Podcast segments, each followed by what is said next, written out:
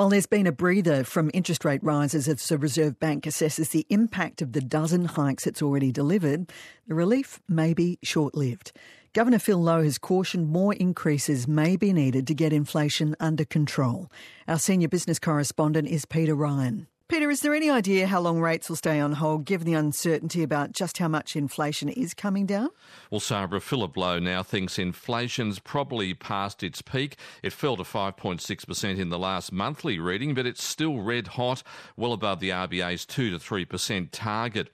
Mr. Lowe says the decision to slam on the brakes at 4.1% gives the RBA board more time to assess the state of the economy, local risks, but also global worries with recession storm clouds gathering.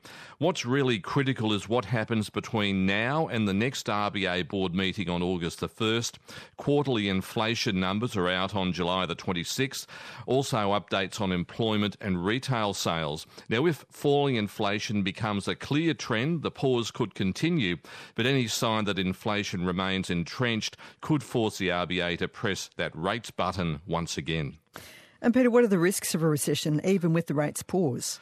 Well, Sabra, in the previous rate statement back in June, Philip Lowe said he wanted to keep the economy on an even keel, but that key language didn't appear in yesterday's statement, perhaps a signal that the narrow path of avoiding a recession is getting narrower. Stephen Smith, a partner at Deloitte Access Economics, says a recession isn't guaranteed, but one or two more rate rises would risk engineering one. The Australian economy is really on a knife edge at the moment. Four percentage points of interest rate increases to date means that household consumption and, and housing investment are, are really in uh, a very weak spot. Uh, and we do see growth uh, quite slow in, in 2023. So look very finely poised. After 12 rate rises since May last year, is this just a breather or can we expect more? We certainly hope that this is where the Reserve Bank will pause. Interest rates aren't all that effective against supply side driven inflation. You know, we've thought that for several months now, however, and, and the Reserve Bank has continued to hike.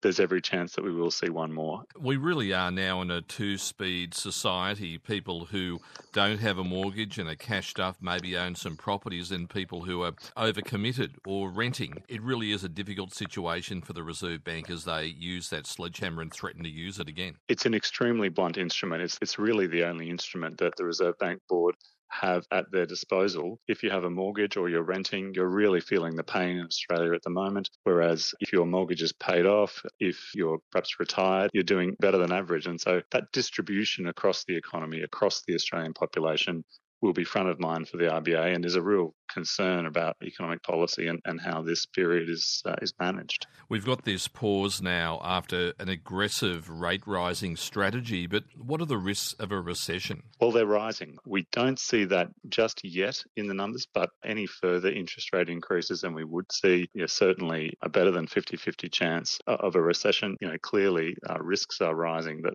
that the economy will have at least one quarter of uh, of flat or backwards uh, activity. So, how long before rate cuts are introduced? We don't see any rate cuts in 2023, but certainly in 2024, a slower economy and the full impact of of the rate hikes that we've had to date uh, having you know fully passed through we, and we, we do think that interest rates will have to come down in 2024 to ensure that you know, the economy does stay stay balanced and we do continue to see growth uh, over next calendar year as well. This could be Philip Lowe's last interest rates decision before he finds out about his future. Now whether he's renewed or axed. Surely this is a high level of instability, not just here in Australia, but also for other central banks watching. You know, whether it's Phil Lowe or whether it's someone else in that in that chair, it will be a challenging economic environment, a challenging picture, uh, and a difficult job for anyone to do. Deloitte Access Economics partner Stephen Smith speaking there with Peter Ryan and